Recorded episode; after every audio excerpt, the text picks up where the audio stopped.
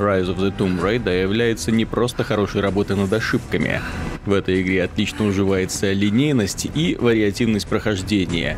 Героини и просторные локации изучает и гробницы расхищает, и в постановочных забегах принимает участие. На высоких уровнях сложности второстепенная деятельность имеет большое значение для успеха. Игра не шокирует неординарными идеями, но за пределами спорного сценария лишена значимых недостатков. Неугомонная Лара Крофт опять ищет неприятности на свою голову. В поле ее зрения попала реликвия, которая, согласно легенде, дарует вечную жизнь.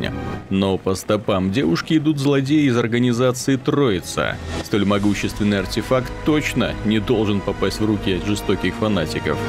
История Rise of the Tomb Raider старается быть максимально серьезной. И у нее это получается, когда дело касается прошлого мисс Крофт и ее воспоминаний об отце. Но стоит сюжету перенестись в наше время, как драма разбивается о неудачные идеи авторов. Чего стоит антагонист, сбежавший из боевиков 90-х.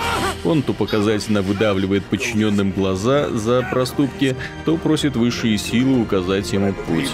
Это сопровождается рассказами о потомках древних цивилизаций, угнетаемых в эпоху СССР и многозначительными, но по сути бестолковыми разговорами. Воспринимать повествование затруднительно еще и потому, что сохранились отрицающие реальность погони с боевыми вертолетами, разрушениями и чудесными спасениями. Они заставляют восхищаться прыжками Лары, сумасшедшей плотностью эффектов и неожиданными происшествиями. Все это идеально смотрелось бы в авантюрном приключении без потуг на серьезную драму. Да и какой правдоподобной атмосфере может идти речь в игре, где хрупкая девушка спокойно плавает в ледяной воде и в одиночку убивает медведей. Впрочем, это нисколько не мешает наслаждаться Rise of the Tomb Raider. Многие уровни заметно прибавили в размерах, а стелс превратился из ненавязчивой добавки в важный элемент общей картины. Лара прячется от наемников на деревьях или в густой растительности, бесшумно ломает им шеи и режет глотки, а также тихо убивает часовых из лука и отвлекает их, бросая пустые бутылки. Перестрелки в Rise of the Tomb Raider делятся на два типа. В одних случаях есть простор для маневров, гибкость механики раскрывается в полной мере, а враги оказывают ожесточенное сопротивление. Другие представлены в формате линейных забегов с уничтожением всего живого на пути. Противники не демонстрируют незаурядные умственные способности, но гранатами пользуются и на пролом идут. Боевые сцены хорошо сбалансированы, не затянуты и красивы. По мере прохождения постепенно обнаруживаются новые приспособления и оружие. Лара делает коктейли Молотова, разрывные дымовые гранаты из подручных материалов. Специальные стрелы поджигают противников, отравляют их ядом и позволяют убить целый отряд одним метким выстрелом. Шанс быстро залечить раны самодельной аптечкой не раз спасает жизнь, когда вертишься на арене под шквальным огнем или сталкиваешься со свирепым хищником. Запас предметов нужно вовремя пополнять. На их создание расходуются различные материалы, разбросанные по округе. В ход идет древесина, руда и даже ягоды.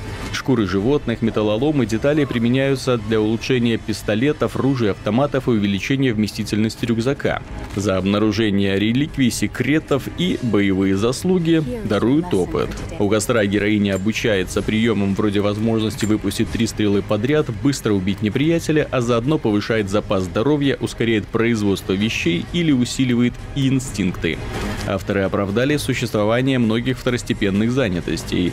Стараешься ничего не упускать из виду, да и дополнительный опыт лишним не бывает. В ящиках и пещерах натыкаешься на детали для нового оружия. Осмотр фресок и изучение языков открывает доступ к тайникам с древними монетами. Странный торговец принимает эту валюту и предлагает взамен полезные товары. Побочные миссии сулят новую одежду для героини или усилители для пушек. Эти задания примитивны и сводятся либо к добыче ресурсов, либо к уничтожению указанных целей.